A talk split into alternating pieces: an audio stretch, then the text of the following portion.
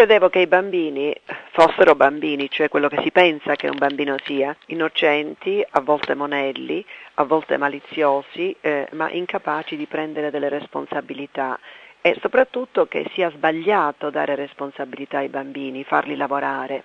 Viviamo in un mondo in cui ehm, il, la gente dell'Occidente eh, sa che ci sono dei minori nei paesi sottosviluppati costretti a lavorare, eh, i famosi tessitori dei tappeti eh, nei paesi asiatici, i bambini costretti a badare ai loro fratellini fin da una tenera età, i bambini che lavorano nei campi.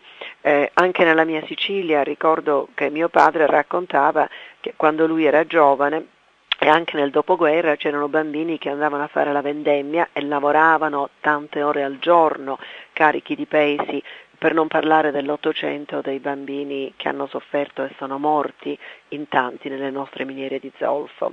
Il concetto dunque di un bambino con responsabilità e con un lavoro eh, per me era osceno e sbagliato.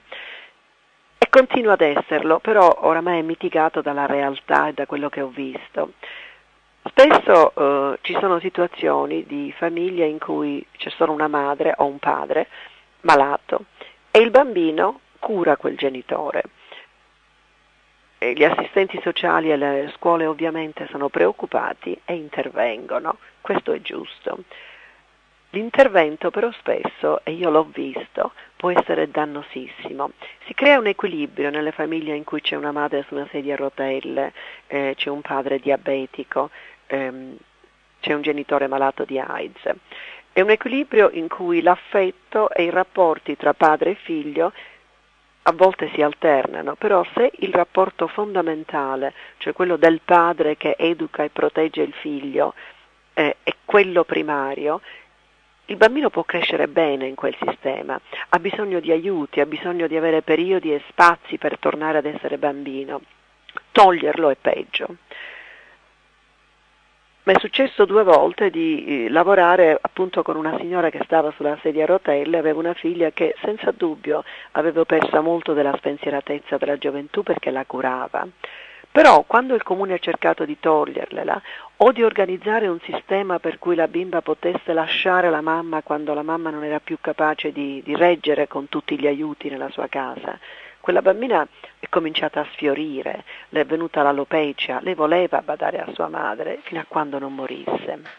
In quel caso ci sono riuscita, in un altro no, è stato un fallimento a cui penso spesso.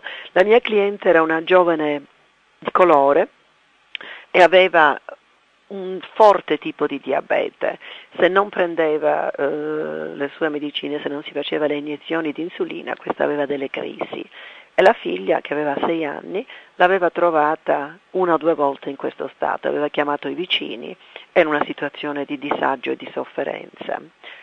Il comune decise di togliergliela. La madre non voleva e la figlia neanche. Abbiamo fatto di tutto per cercare di avere degli aiuti per questa madre, così che madre e figlia potessero vivere assieme. E non è avvenuto.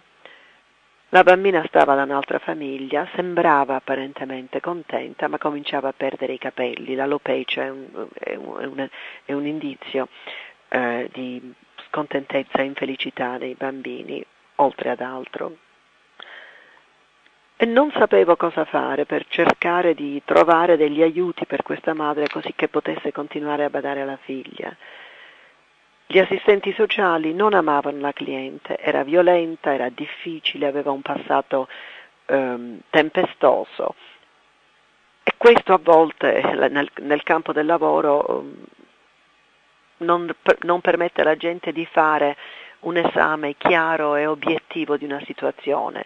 E poi avevano il terrore che questa bimba potesse morire con la madre perché una volta cadendo la madre aveva causato un incendio hanno tolto i contatti tra madre e figlia.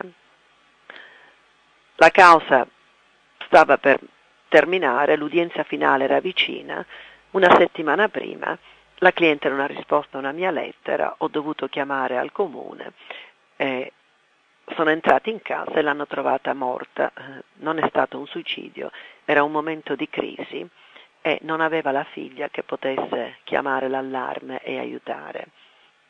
Questa morte me la sento un po' sulla coscienza, anche se ho fatto tutto quello che potevo. eh, forse non avevo pensato a questa situazione, forse non avevo pensato al dramma di questa bambina. La causa è continuata, la madre era morta, però il comune doveva prendere la, la patria potestà. Ricordo che nell'ultima udienza la relazione dell'esperto sulla bambina mi ha stretto il cuore, quella bambina non si era ripresa dalla morte della madre e si sentiva colpevole e non accusava gli altri perché era troppo piccola. Forse avremmo dovuto fare qualcosa con questa famiglia, forse avremmo dovuto permettere alla bambina di restare bambina badante, curata, anziché raggiungere un risultato che purtroppo era prevedibile.